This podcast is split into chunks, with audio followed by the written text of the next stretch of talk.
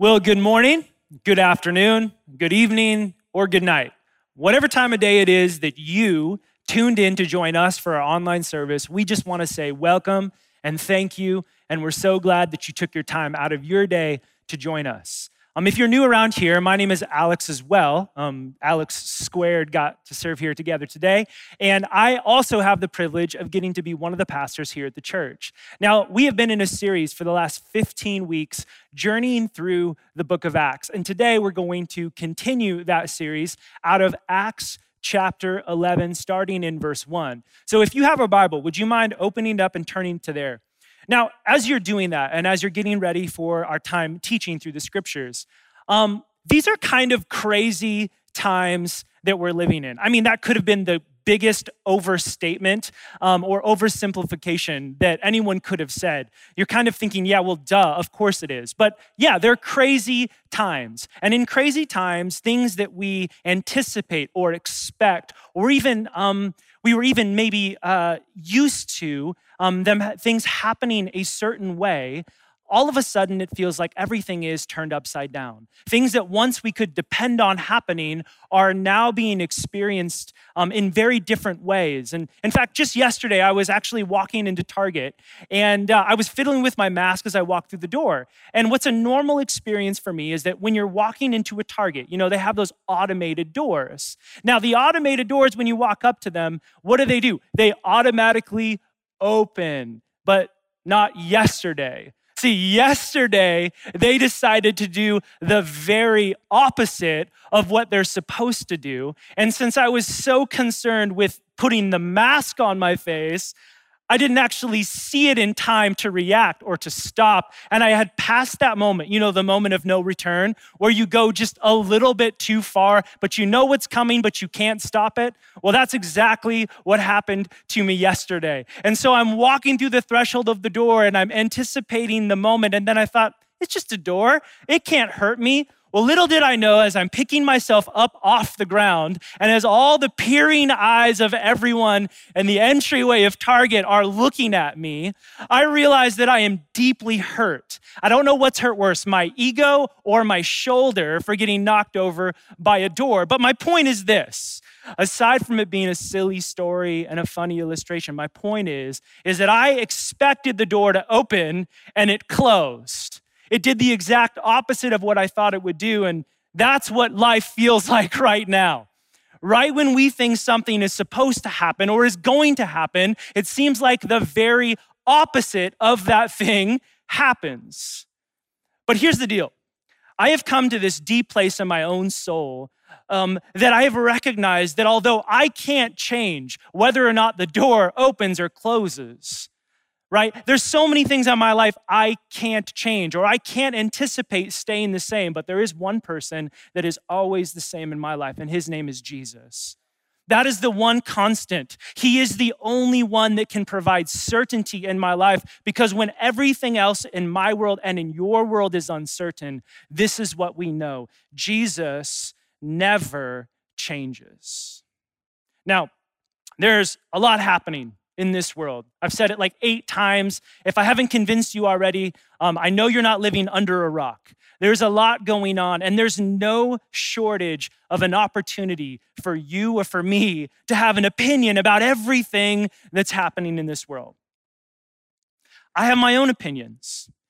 I mean, shoot, there's a lot happening, whether it's um, peaceful protests or riots, federal agents, police officers, Black Lives Matter, um, uh, masks or no masks, mayors, governors, presidents. It's an election year. And no, not to mention, hey, there's also a global pandemic happening. There's no so- shortage of things to have an opinion on, and my own included. But today, my hope isn't to bring you my opinion on any of these matters. My hope is simply to bring you Jesus and to let him speak to you and to let him to speak to me about how we navigate through this season faithfully. But before we do, I think it's proper and important for us just simply to say a word of prayer. Jesus, we invite you into this space or whatever space that we're currently tuning in. Um, God, may you speak to your people. And the primary message of this entire text is that we would take a posture of humility, recognizing that you are still God, you are still at work, you have not forgotten us, and we simply want to be a part of what you're doing as you're breaking into this world and healing what is broken and bringing things new, fresh in our lives and in the lives of others. So, God, may you speak in this time in your name. Amen. Amen. Well, you have ample time to have turned to Acts chapter 11, starting in verse 1. So let me read it to you. Starting in verse 1, it says this The apostles and the believers throughout Judea heard that the Gentiles had also received the word of God. So when Peter went up to Jerusalem, the circumcised believers criticized him and said, You went into the house of uncircumcised men and you ate with them. Now, if you remember what happened in the last two weeks of messages, God did something unexpected. He um, told Peter that the message of salvation was not simply for the Jewish people, it was for the entire world. And so he brought Peter into proximity with a man that Peter would have never been in the same room with. And he showed Peter that God's plan to save the world are so much bigger than what Peter could have ever imagined.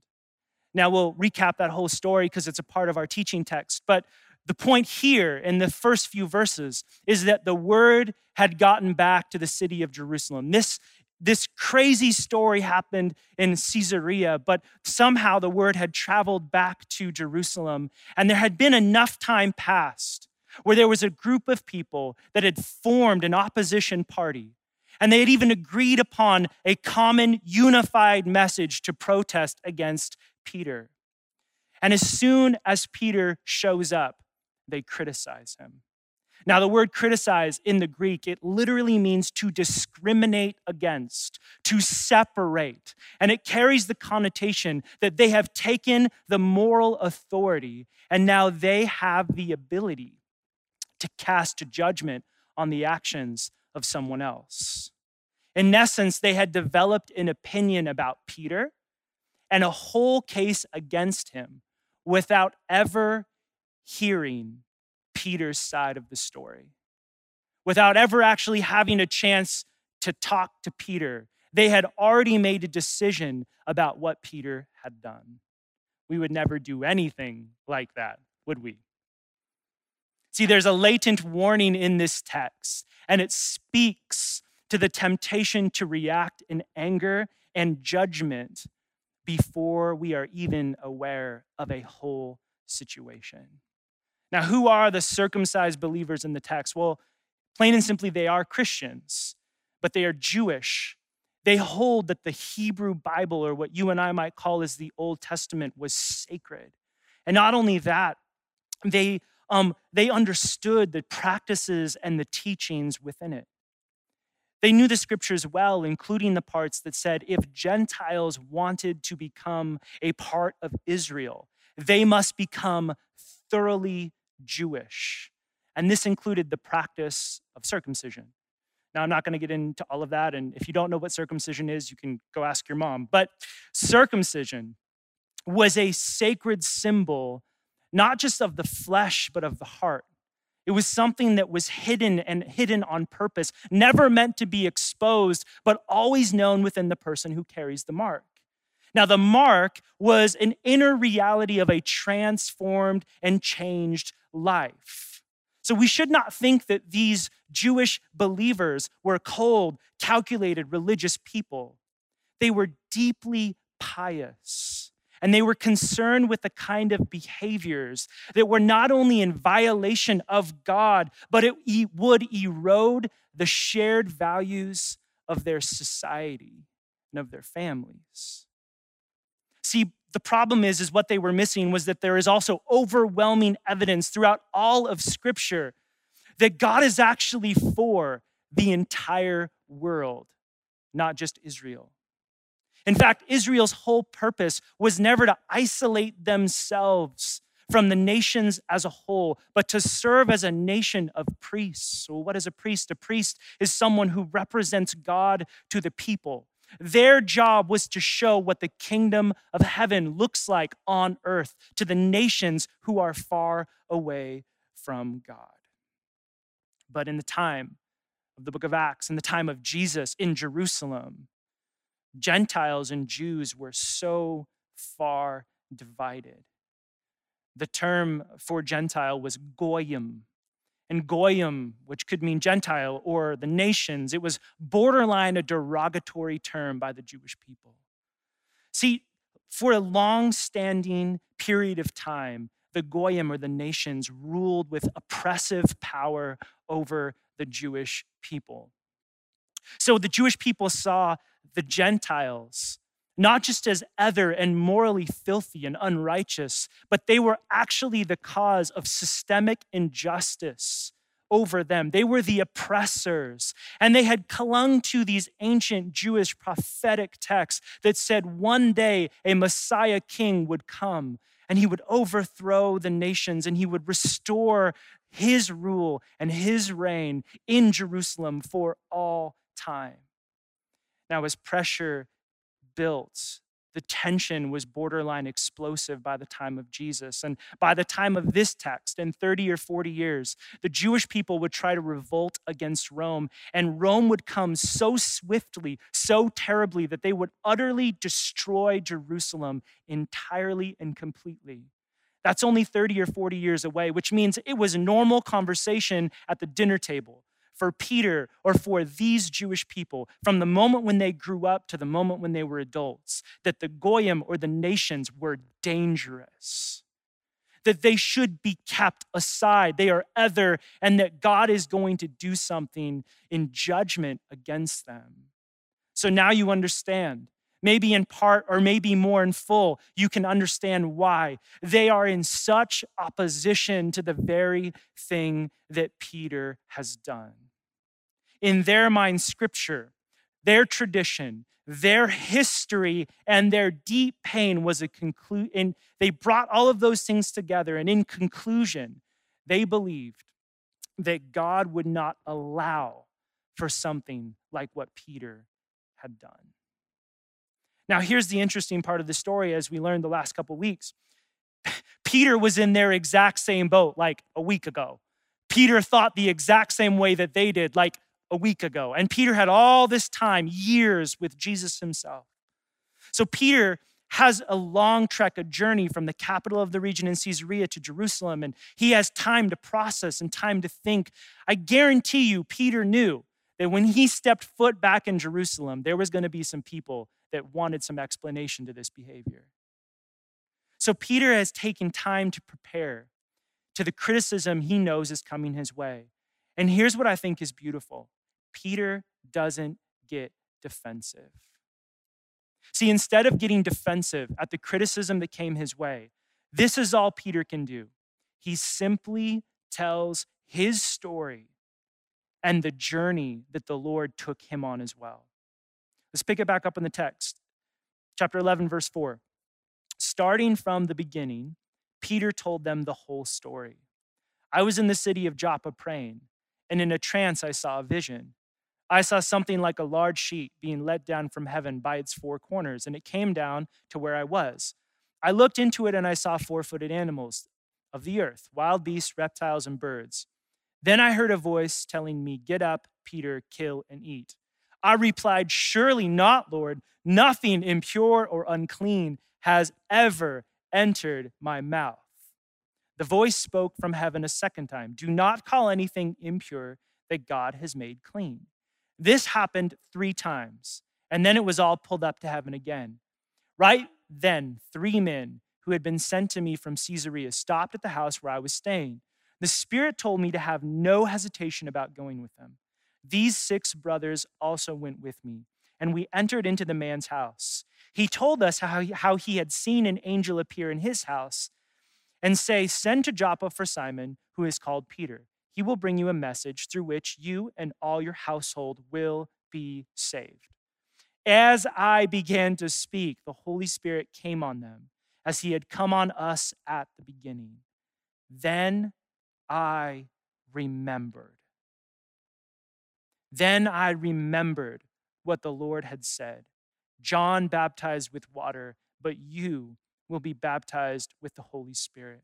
So if God gave them the same gift he gave us, who believed in the Lord Jesus Christ, who was I to think that I could stand in God's way? This story is retold three times in the book of Acts. This is the third time. Now, the one thing that's really added in this reiteration of the story is this little clue of the way that Peter was thinking. The line is, Then I remembered.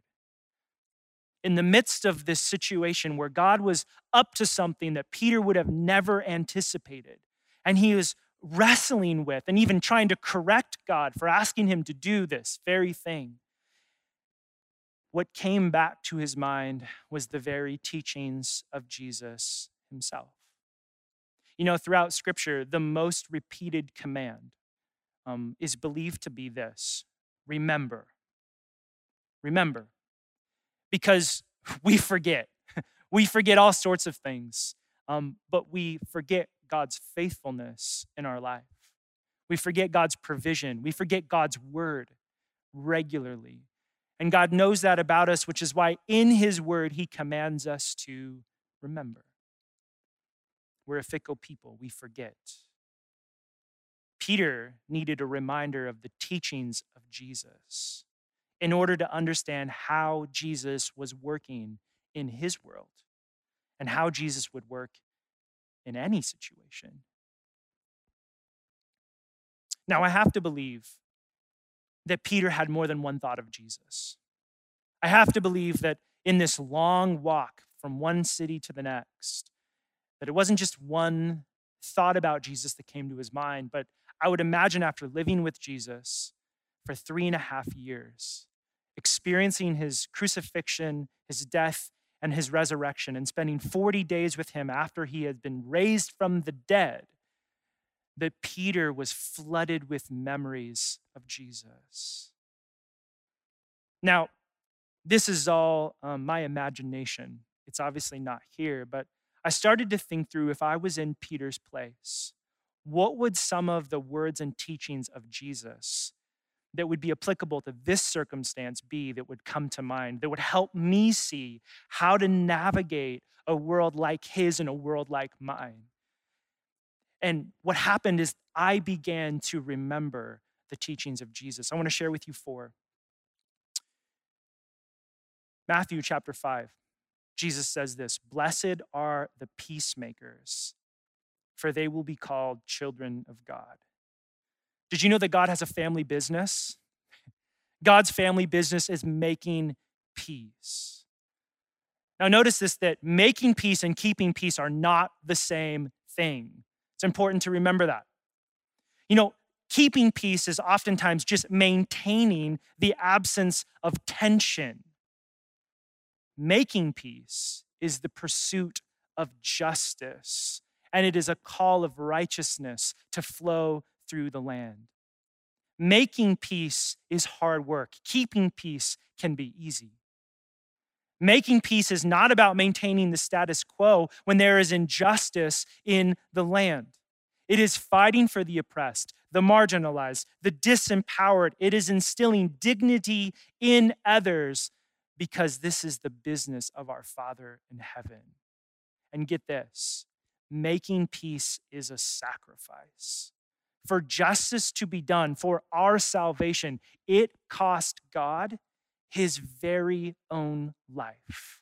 It cost him the life of his son.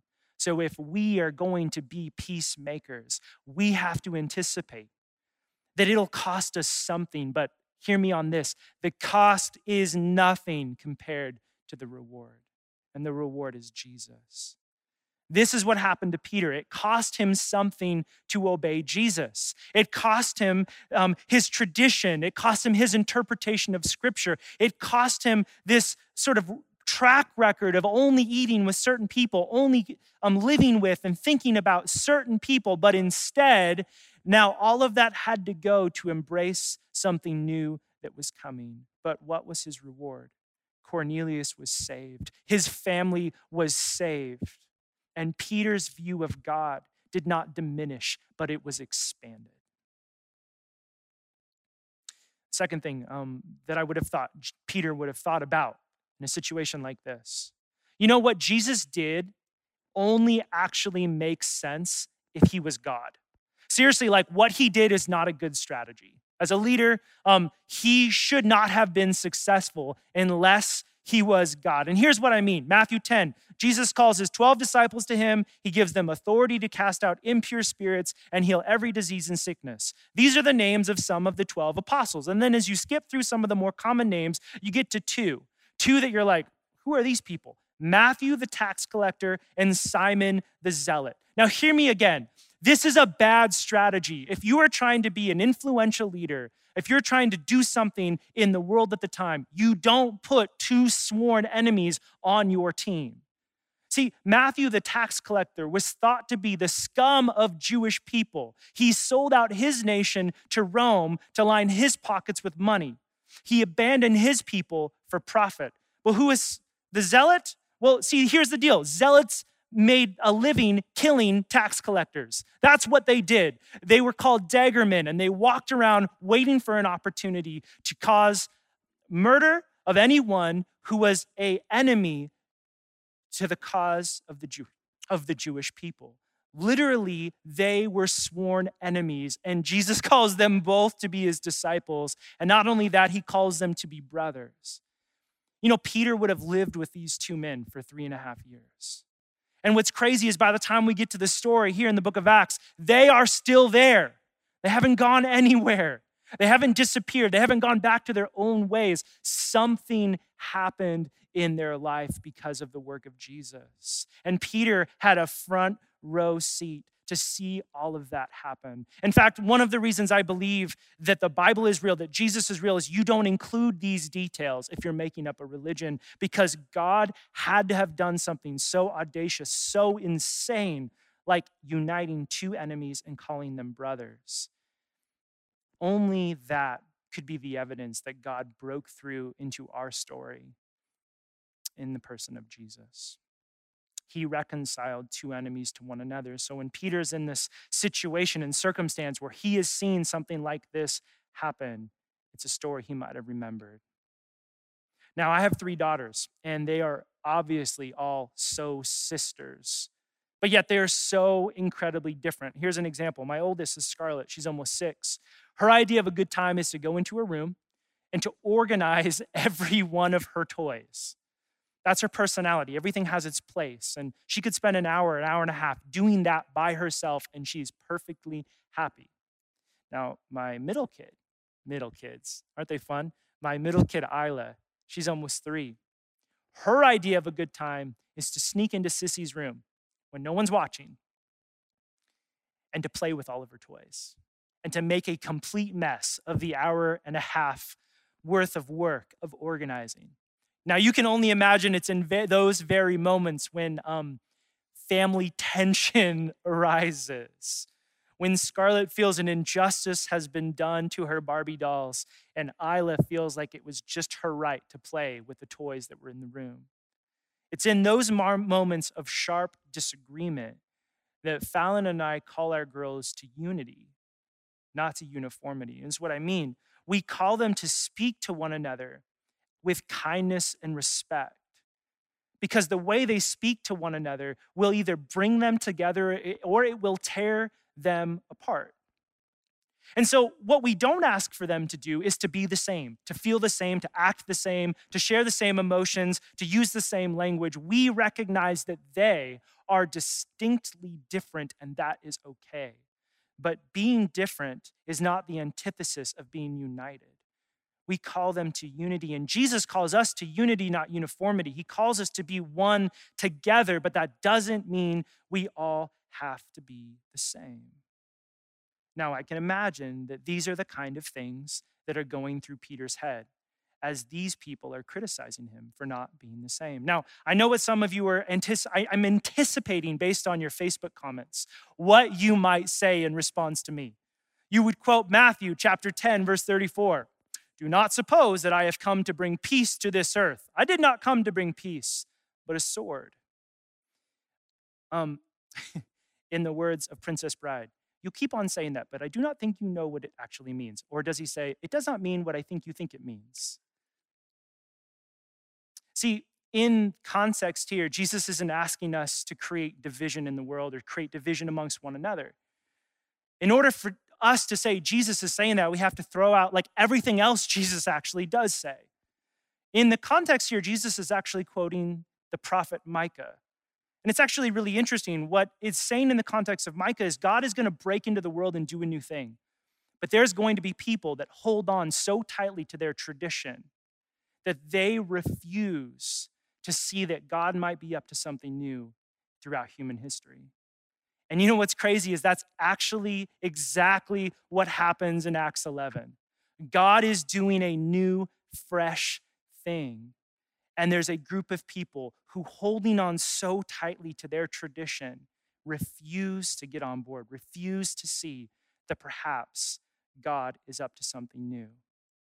In other words, these people were so concerned with being right that they completely neglected being righteous. Or as Francis Schaeffer so eloquently said once, biblical orthodoxy, or having good theology, without compassion is surely the ugliest thing in the world. See, what Jesus is not calling us to is a division that destroys one another, but he does, he does recognize that there will be people that refuse to trust in the move of God, to be on board with what he is doing in rescuing people and showing people, even people that are far away from him, compassion. So the teaching text ends this way. When they heard this, verse 18, they had no further objections and praised God, saying, So then, even the Gentiles, God has granted repentance that leads to life. So it's kind of an unexpected turn of events. What perhaps you could anticipate a war of words just about to wage does not happen. The comment section is empty. The timeline is not filled with violent or vile language. There is no argument. The question is why? What happened in the telling of this story that created this response? Here's what I think. When you hear the silence in this passage, what you're really hearing is the sound of humility. Let me say that again. When you hear the silence of those criticizing Peter, what you're really hearing is the sound of humility.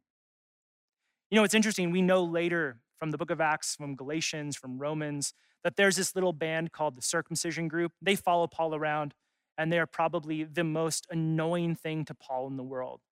Um, we think they probably came from this group of people at some point. They literally try to undo everything Paul does. But here, everyone in the crowd responds with humility that leads them to praise.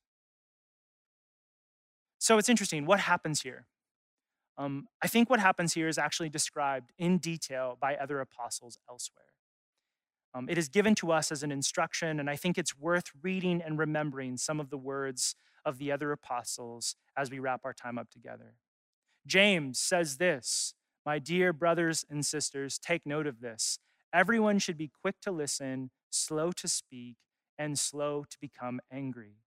Because human anger does not produce the righteousness that God desires. Therefore, get rid of all moral filth and the evil that is so prevalent, and humbly accept the word planted in you, which can save you. I think what this passage sort of evokes in us particularly in a time like this. The, the sort of admonition or the, the um, um, exhortation that this passage leads us to is a few things. One is this that we should listen to seek understanding. See, once you find common ground, you can then thoughtfully discuss our differences. We should be slow to speak. And did you know that that's actually a posture of humility. It's okay to not know it all. The text tells us to be slow to anger. Being slow to anger is being compassionate and exhibiting self control. We should pray for one another. Here's what I would encourage you to do don't mute people that you disagree with. Don't block them, don't cancel them, or bully them either, but pray for them. Seek to understand them until the anger you feel turns to compassion. And remember the word of God which has been planted in you. Words planted are words spoken. They're words that have moved beyond simply just your ears and found their way deep inside of your soul, and they bring life to you and to the world around you. So, as we end here, there's a few exhortations from the apostles that I want to read over you. And then, then, as we move into a time of worship and reflection, my encouragement for you is to let these words sink deep into your souls to help you navigate the crazy world that we live in. Paul says in Romans, Let us therefore make every effort to do what leads to peace and to mutual edification. Paul in Ephesians says, Make every effort to keep the unity of the Spirit through the bond of peace. The author of Hebrews says this Make every effort to live in peace with everyone and to be holy. Without holiness, no one will see the Lord. And finally, the Apostle Peter himself speaks these words towards the end of his life Dear church, make every effort to add to your faith goodness, and to goodness, knowledge, and to knowledge, self control, and to self control, perseverance, and to perseverance, godliness, and to godliness, mutual affection, to mutual affection, love. For if you possess these qualities in increasing measure, they will keep you from being ineffective and unproductive in your knowledge of our Lord Jesus Christ.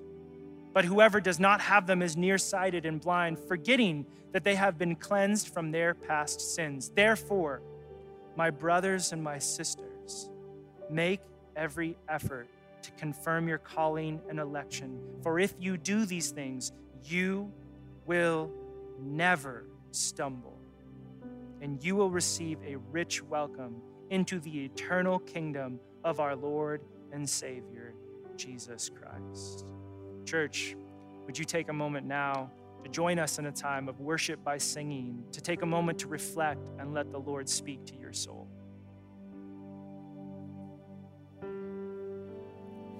There is a name who reigns without contention, whose power can't be questioned or contained. With humble faith. He rules the earth and heavens. His glory knows no measure or refrain. And it's bursting past the borderline of space. Sing Jesus, Jesus, enthroned upon the praises of our hearts. We give you praise